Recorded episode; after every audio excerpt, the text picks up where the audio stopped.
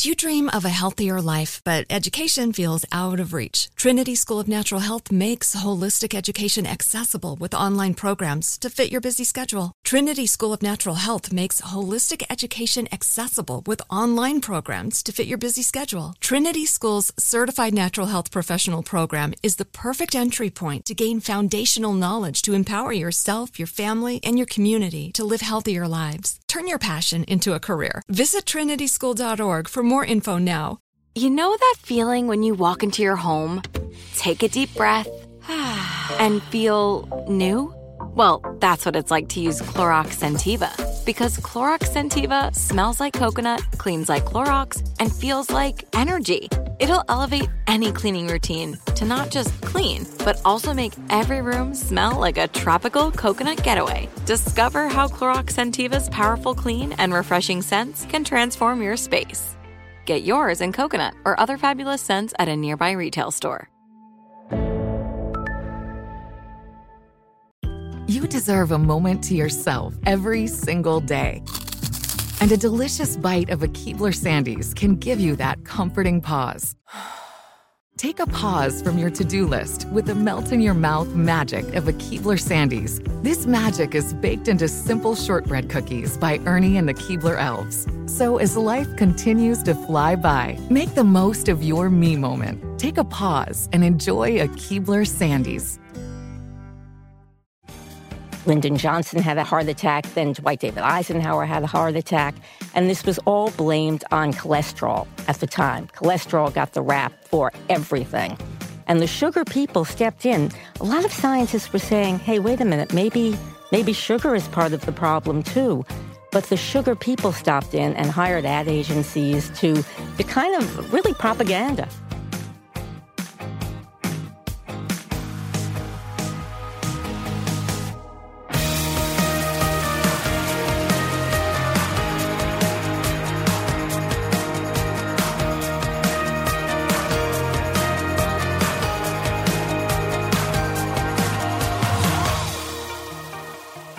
Everyone, I'm Dr. Oz, and this is the Dr. Oz Podcast.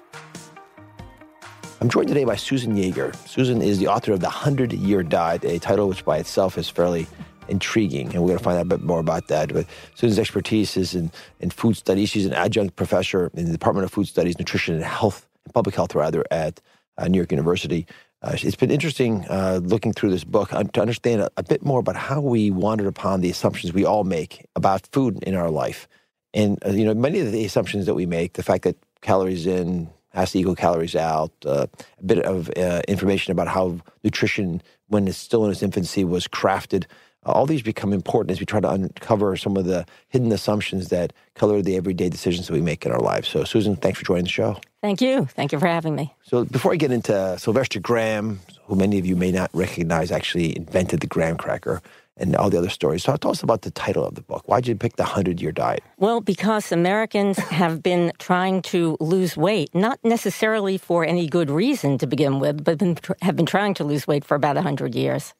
There wasn't a period in the 1830s when the Irish were coming over uh, when they went from famine stricken areas to robust food supplies where they gained weight. I mean, I remember reading some of the early work from Atkins and in him uh, finding material from 150, 200 years ago where people were talking about gluttony and the importance oh. of it. Oh, absolutely. There have always been obese people in the world. Um, you could look at line drawings from thousands of years ago in caves, and there are some rotund people. Shakespeare, Falstaff was sure, was heavy, Rubenesque yes. women but it was pretty much a controlled problem um, in the in the in America as well. About twenty five percent of the population was overweight or obese, which are incidentally, of course, not the same thing. Mm.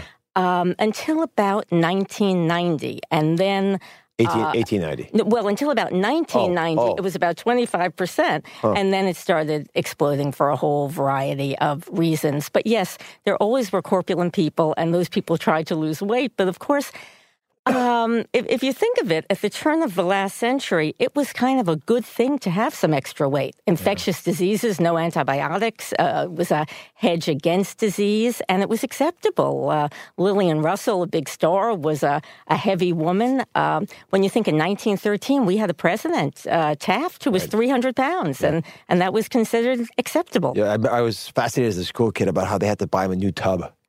Which it's because he couldn't fit in the old one. So talk to me about Sylvester Graham. Get us into the entire discussion through some of his observations. Well, I wanted you, you know the whole my whole uh, concept was my whole thoughts were how did we get to this point? Always trying to lose weight. Why do we accept these diets? They're they're all the same, uh, but but yet we fall for them constantly. What was the foundation of this? And about 1832, Sylvester Graham was a minister and an advocate for healthy foods. He got scared. He saw white flour start to get into our bread. He saw women not baking bread, but going to bakers to get it. And he started to become very frightened. We weren't eating whole foods anymore. He was tied in with religion. He thought that a lot of the new foods we were eating, spicier uh, type foods and meats, would cause uh, debauchery. And he also non-drunken debauchery. Yeah, yeah. I, mean, you know, he he looked at um, he looked at prostitutes. He looked at um, young men in uh, various countries where there was poverty, and he saw cholera.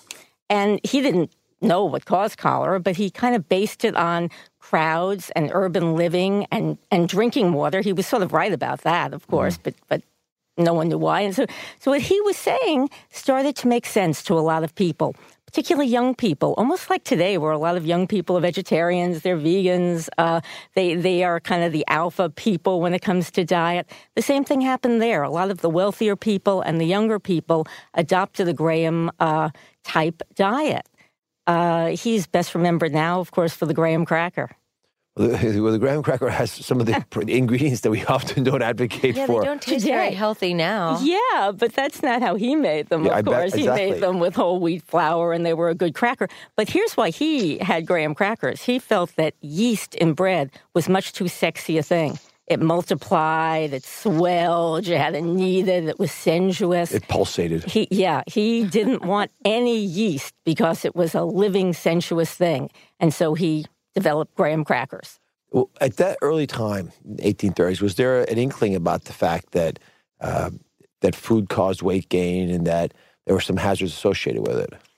A little bit. As as far back as 1757, there was a treatise written in London, kind of connecting certain saccharines and you know what they would call those farinaceous foods, what they would call them in those days, um, with corpulence. You know, that was based on observation. They would, I imagine, see heavier people eating perhaps a lot of sugar, a lot of butter, a lot of uh, fatty foods, and so they connected it. But not really. It wasn't until about 1860 in London that a real connection was made. And of course, calories hadn't been uh, recognized right. yet.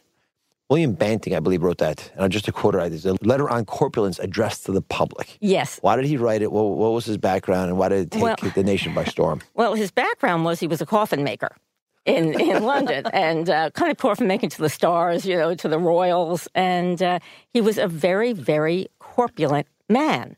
He couldn't bend over to tie his shoelaces. And he went to a lot of different doctors. No one could help him he started, uh, he was so fat that it was pressing against his ear mm-hmm. drum, and, and he was even losing his hearing. So he went to this doctor uh, named Harvey, who had recently gone to a discussion about diabetes, what might cause it, and about hearing, oral loss. And Harvey developed this diet for Banting based on all the foods that Banting loved.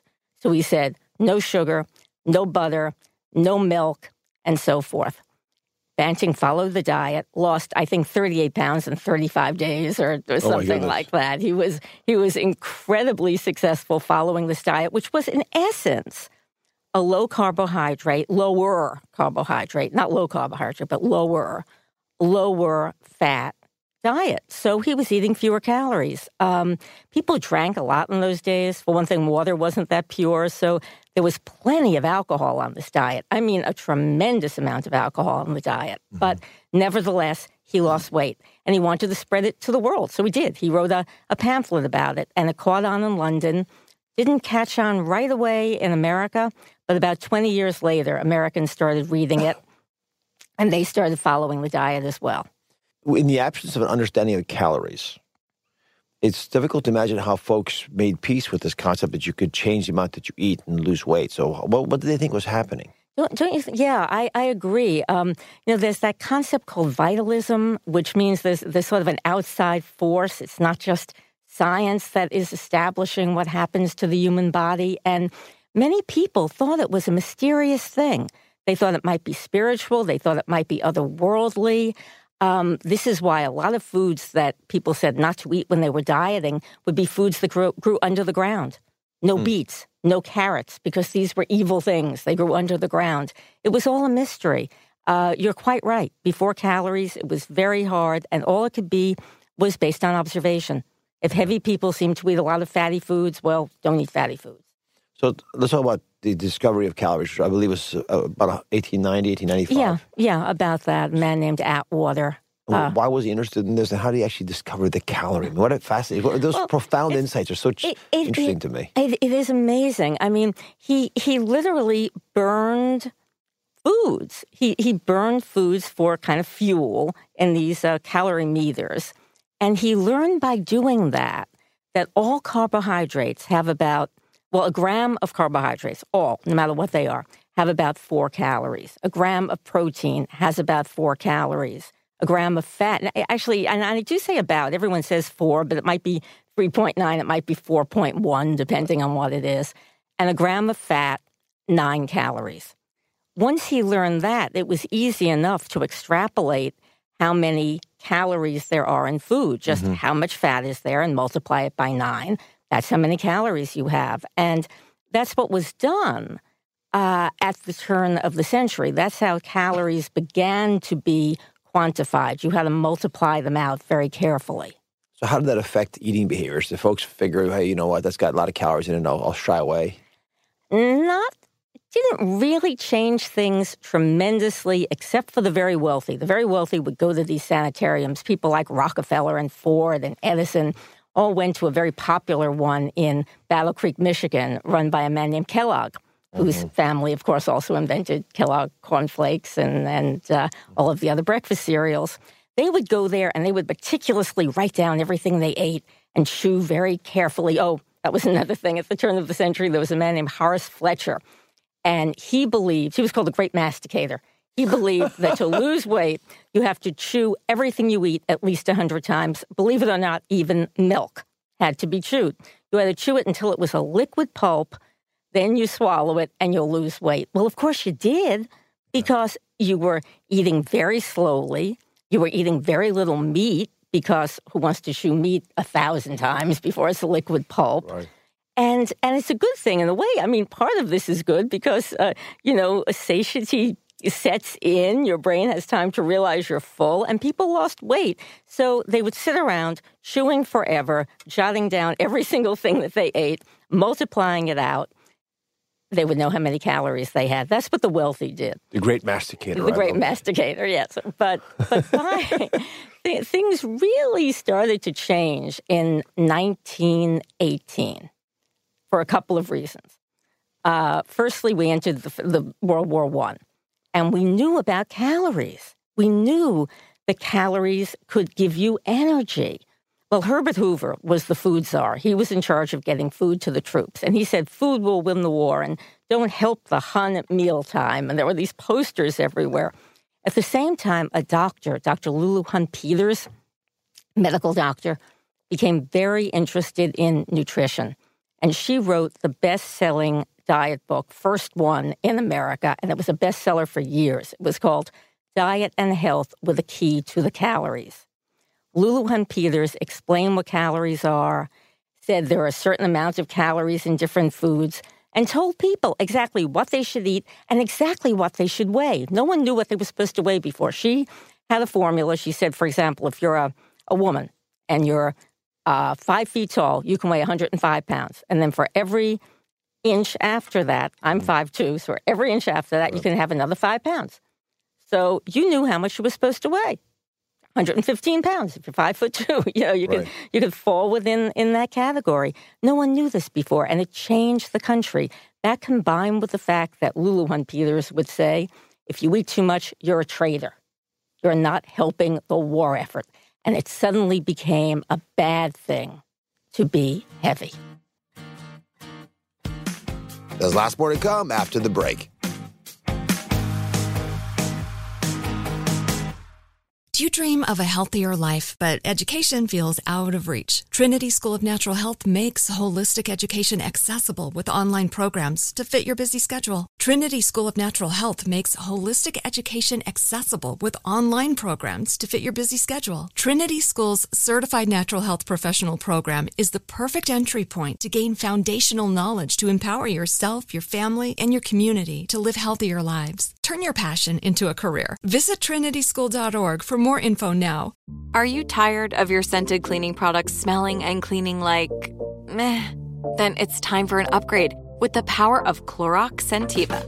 With an uplifting scent that smells like coconut, Clorox Scentiva gives you powerful clean like Clorox, but a feeling like being transported to a tropical island retreat.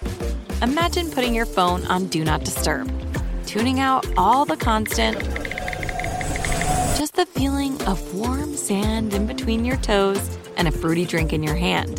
The ones with the little umbrella. Refresh your home to feel like an all inclusive vacation by getting Clorox Scentiva.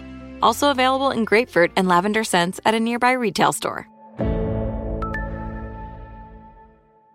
You deserve a moment to yourself every single day. And a delicious bite of a Keebler Sandies can give you that comforting pause. Take a pause from your to do list with the melt in your mouth magic of a Keebler Sandies. This magic is baked into simple shortbread cookies by Ernie and the Keebler Elves. So as life continues to fly by, make the most of your me moment. Take a pause and enjoy a Keebler Sandies.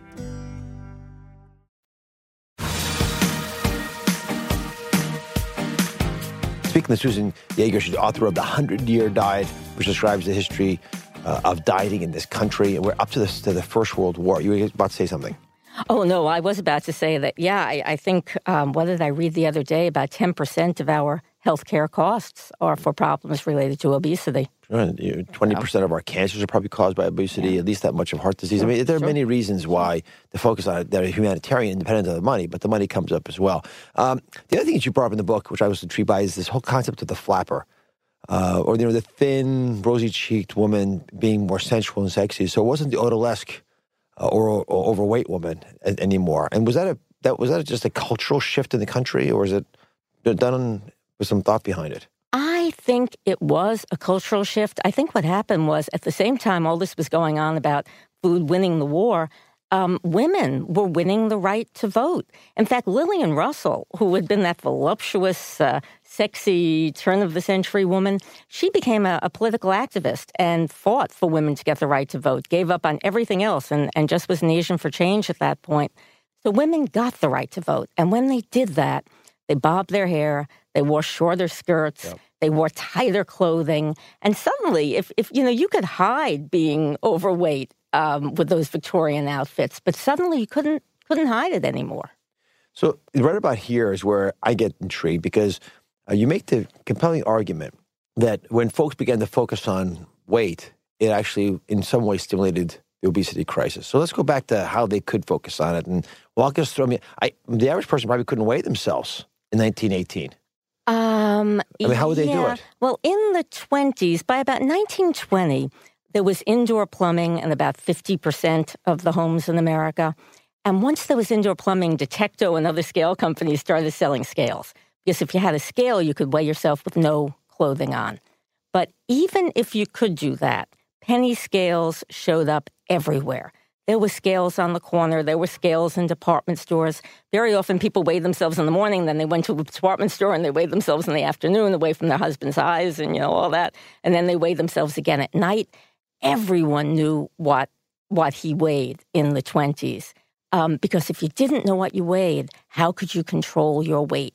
And it started to become very important to do that. In the 20s was the beginning of all of really the kind of loopy fad diets that extended into the 30s, which is kind of fascinating because we were going through the worst depression the country ever knew, and people were food insecure, and people were on bread lines, and yet really bizarre diets were flourishing in the 30s. Give me an example of one that was well, uh, real, um, well, you know, they, they, were all one or two food diets. I think when things are spinning out of control, it's good to have control of something, even if it's just lunch. You know, so so it would be you could only have tomatoes and hard boiled eggs.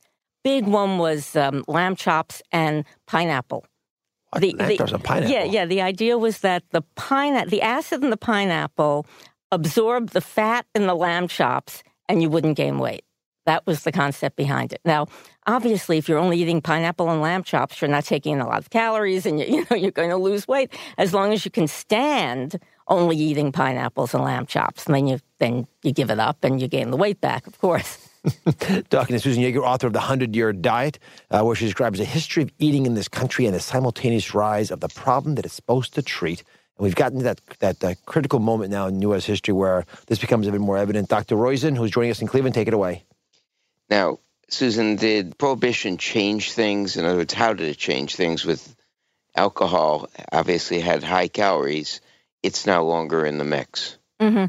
Well, uh, it was no longer in the mix, except in a lot of urban centers where, of course, there were speakeasies, and of course, you could still uh, get alcohol if you had money. Um, in fact, when The Joy of Cooking first came out in 1931, the very first line in The Joy of Cooking uh, is most cocktails are made with gin and ingenuity because um, she knew, you know, she knew that a lot of people were still getting gin. But for those people that couldn't afford it, they turned to sugar. And um, never was so much sugar consumed in our country before as during, and that far more now, but, but before that, as during Prohibition, because people without alcohol tended to turn to, um, for one thing, of course, calorically sweetened soda, but a lot of other um, sugary things as well. Restaurants would open up, they'd be all you can eat, all the desserts you can eat, and people would load up on three, four, five, six different desserts, um, especially in 1930 as the Depression was just upon us. So the substitute for alcohol was desserts. Uh, to some extent. Well, actually, yes. it's, it's the reverse substitute now. We say instead of having a dessert, have a glass of wine at the end of the meal. We do. now, now, so so prohibition. So Coca Cola started about nine. I mean, had this great rise from 1919 to 1933 during prohibition. Is that right? Uh, yeah. In fact, the man who uh, developed Coca Cola, Pemberton, was kind of a visionary because one of the things he was thinking, you know, he took caffeine, he took cola nuts, which don't really have, uh, there is cocaine in, in that, but not really when you get into the mixture, just a, a drop of it. But he, he took these things thinking that prohibition could be coming. You know, he, he saw the rumblings of this and he thought, what if I created a drink that everyone could have if this happened. And that indeed is what happened. I mean, Coca Cola became a substitute and a drink that everyone could have morning, noon, and night. What intrigued me is, uh, as soon as I was reading through the book, um, is you, you, you point out the supersizing concept that began as part of, of the marketing war. Uh, walk us through that. Yeah.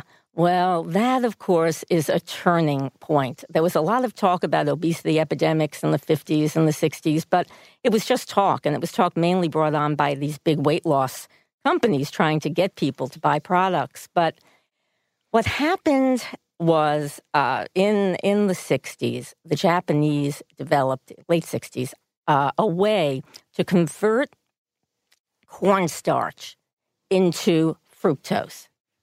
And when that was blended with glucose, you got high fructose corn syrup. Um, so much cheaper, so much sweeter than sugar. At the same time, uh, Nixon had told his Secretary of State, Earl Butz, you better get the farmers planting because he had been really criticized for subsidies, uh, paying farmers not to plant. So farmers were told plant fence row the fence row. What were they told to plant? Plant corn, and plant soy. Suddenly, we had this big corn surplus in the early 70s, coinciding with the, the invention of high fructose corn syrup. put the two together, you get very cheap, very sweet food. And that's when supersizing began of sodas. At the same time, all that soy, of course, and the corn went to feeding cattle, feeding livestock, mm-hmm. and you got very cheap meat.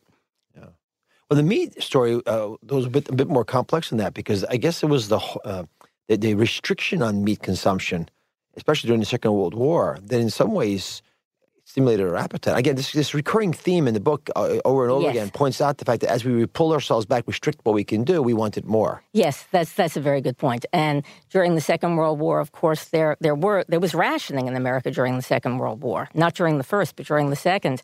And meat was one of the things rationed, especially the fattier, more expensive, better cuts of meat. So when the war was over, and again, you, know, you get these streams and currents coinciding to form epidemics Mm-hmm. Um, the war was over. Just so happened that Ray Kroc spotted that hamburger joint right. in California and a light bulb went off, and he said, I'm going to put these all over the country. That coincided with the cheap meat and the cheap high fructose corn syrup, cheap soda. And we started having a lot of uh, empty calorie, cheap food permeating the country. Now, I'm not saying anyone, you know, no one forced Americans to eat this food. Mm-hmm but it was delicious, they thought, and it was cheap and it was available. Well, in other countries, uh, like Russia, for example, uh, which which has had famines, and of course uh, in China as well, you sort of see the same phenomenon. Do you know when, when, you, when you when you when you hold people back from buying the sugar that they would normally buy, which again also happened in the Second World War, and people go out and buy tubs of the stuff and hoard it, uh, or meat or whatever else. You stimulate un- unwittingly and undesiringly a craving for those products. Well, we're certainly seeing a craving for opulence in Russia today. Um, and their diet is such that, yeah, we might, might very well see an obesity epidemic starting to hit there. Chinese culture is different. That will be interesting because it's a very low fat culture. The way they eat and meat tends to be a condiment more than the main mm-hmm. main course. Um, Asian cultures in general have the lowest rates of obesity in the world. We have a lot more to talk about, but first, let's take a quick break. You dream of a healthier life, but education feels out of reach? Trinity School of Natural Health makes holistic education accessible with online programs to fit your busy schedule. Trinity School of Natural Health makes holistic education accessible with online programs to fit your busy schedule. Trinity School's Certified Natural Health Professional Program is the perfect entry point to gain foundational knowledge to empower yourself, your family, and your community to live healthier lives. Turn your passion into a career. Visit trinityschool.org for more more info now. Are you tired of your scented cleaning products smelling and cleaning like meh? Then it's time for an upgrade with the power of Clorox Scentiva. With an uplifting scent that smells like coconut, Clorox Scentiva gives you powerful clean like Clorox, but a feeling like being transported to a tropical island retreat. Imagine putting your phone on Do Not Disturb, tuning out all the constant just the feeling of warm sand in between your toes and a fruity drink in your hand. The ones with the little umbrella. Refresh your home to feel like an all inclusive vacation by getting Clorox Scentiva. Also available in grapefruit and lavender scents at a nearby retail store. You deserve a moment to yourself every single day. And a delicious bite of a Keebler Sandies can give you that comforting pause. Take a pause from your to do list with the melt in your mouth magic of a Keebler Sandies. This magic is baked into simple shortbread cookies by Ernie and the Keebler Elves. So as life continues to fly by, make the most of your me moment. Take a pause and enjoy a Keebler Sandies.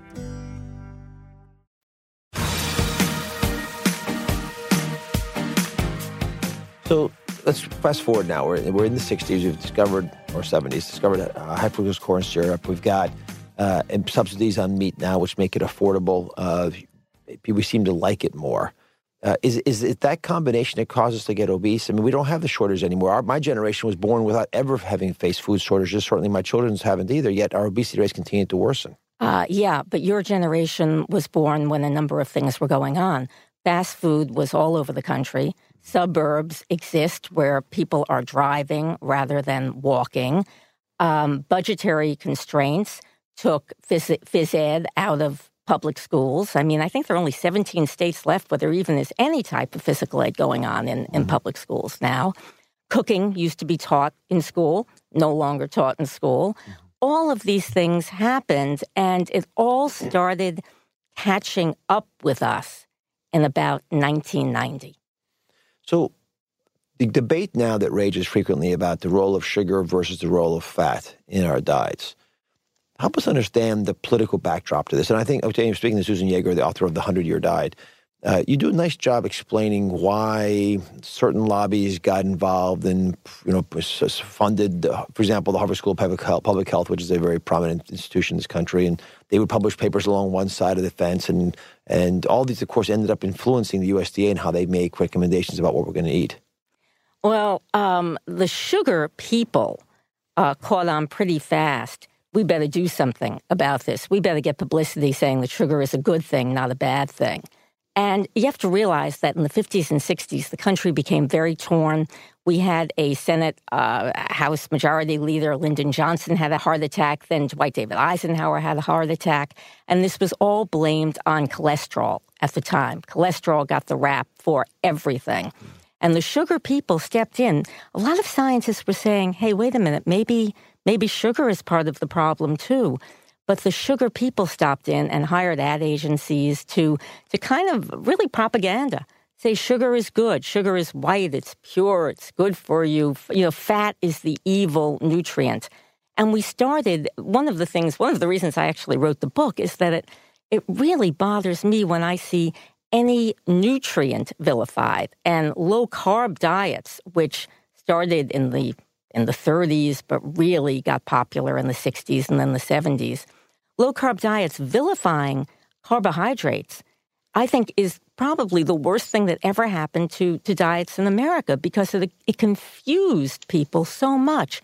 All carbohydrates were linked together. So fruits and vegetables and whole grains, which are carbohydrates, were linked with, with sugar mm-hmm. and with white bread and with that, things that, that are bad for you. Now, Susan, those really started with Banting, though, 100 years earlier or 80 years mm, earlier, right? Well, yes and no. Um, Banting was really, Banting said no bread and no butter. You know, uh, people think of Banting as the first low carb diet, but it really wasn't. It was really a low carb, low fat diet. So, low carb actually, the, the, the no carb really started with an explorer named Vilhjalmur Stefansson, who was also a guy from Harvard. And uh, he went and he lived with the Inuit population for years at a time, and he lived off the land, only eating meat and fat. And he came back and said, This is a great diet and also a way to lose weight.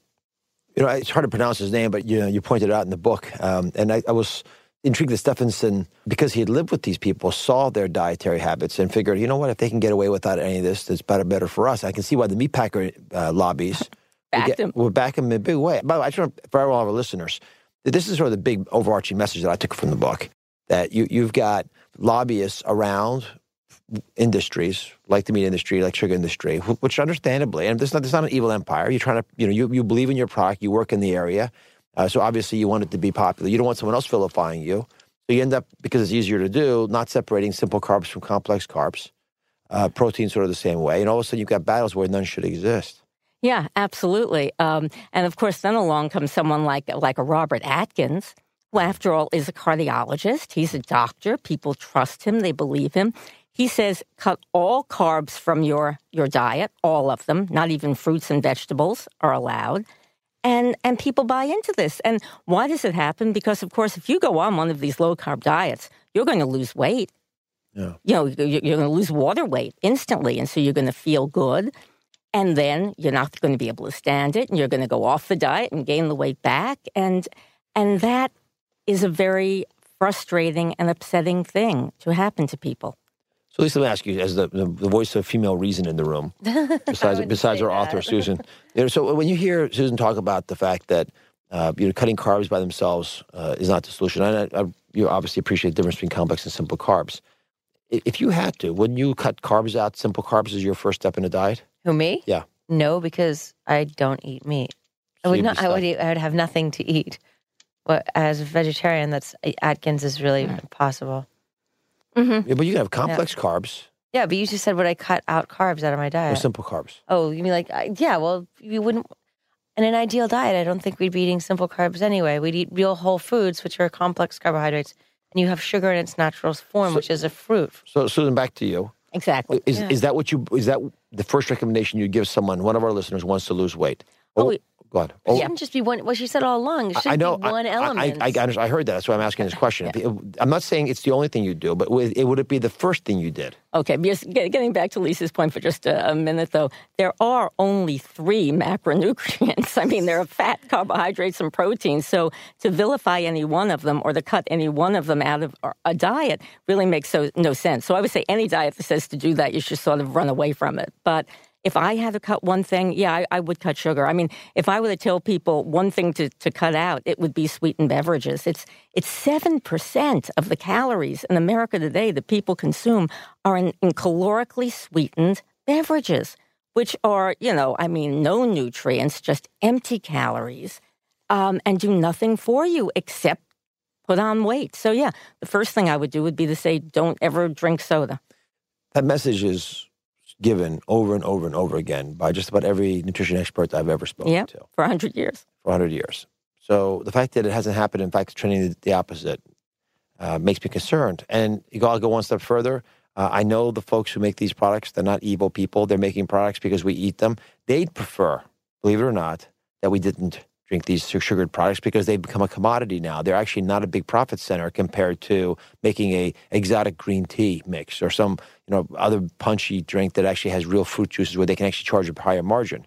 So what is it that's kept us addicted to these products? Oh my goodness. Well, pe- firstly, people are not great at making decisions, often choose the wrong things. And also, obesity is, in a sense, it's contagious because we mimic the people around us. Uh, there was a very interesting study published in 2007 in the uh, New England Journal of Medicine where a couple of guys, a, a political scientist and a physician, got a hold of all of the records of the the Framingham Heart Study, has 32 years of uh, of data, and BMIs are recorded every few years. It's more than 12,000 people, so this is really rich data to take a look at how obesity works and how it affects other people.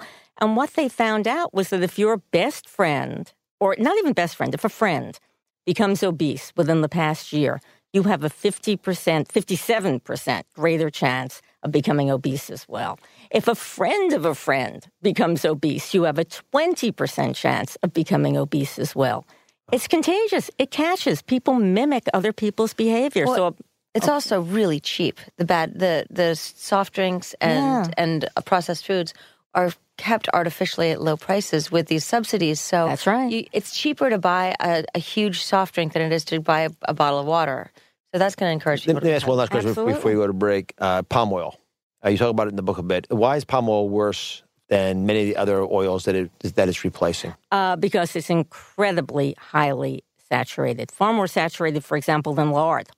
Hmm. So it's one of the worst things you can eat. But again, to Lisa's point, it's cheap, and so it's used. yeah, I- you you sort of finish up the whole process talking about this 1977 Senate Select Committee on Nutrition and Human Needs, which is a very famous uh, point in the role of government on giving nutritional advice. And in in this, uh, just a quote. Uh, it says that Americans uh, should reduce their consumption of animal fats, table sugar, and salt while increasing consumption of fruits, vegetables, and whole grains. This is 1977. So, what gave? Why, why, why did it end up being watered down? Why haven't we been able to focus on this? Well, you know, with all of these diets, with all of these recommendations, the USDA uh, recommendations came out in 1980 saying exactly the same thing. It's tough. People, you know, people, fast food is cheap, it's easy. People stop learning how to cook, they stop cooking for themselves. Um, it's tough to go out to the supermarket and buy wonderful foods and, and cook them if you don't know how to do it kids have got to start getting educated in school on how to shop and how to cook and how to eat right. Susan Yager, thank you so much for joining us. A wonderful summary of, of, of which explains many of the assumptions that we've made in modern food in America.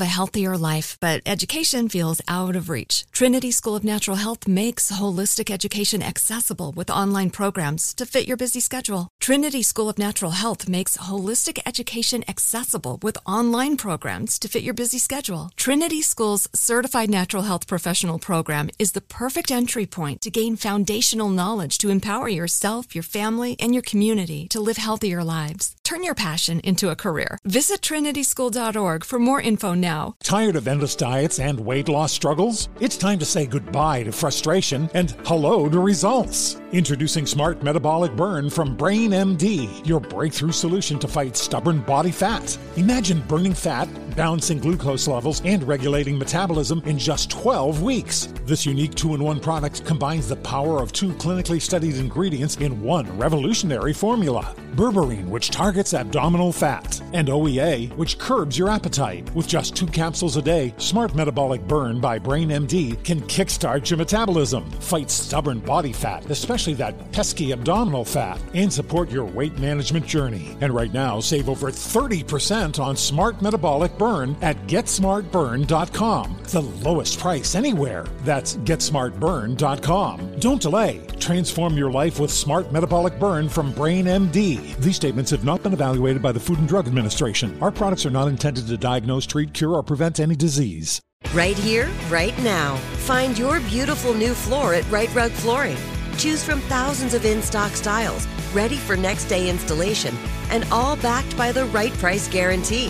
Visit riterug.com. That's R I T E R U G.com today to schedule a free in home estimate or to find a location near you. 24 month financing is available with approved credit. For 90 years, we've been right here, right now. Rite Rug Flooring.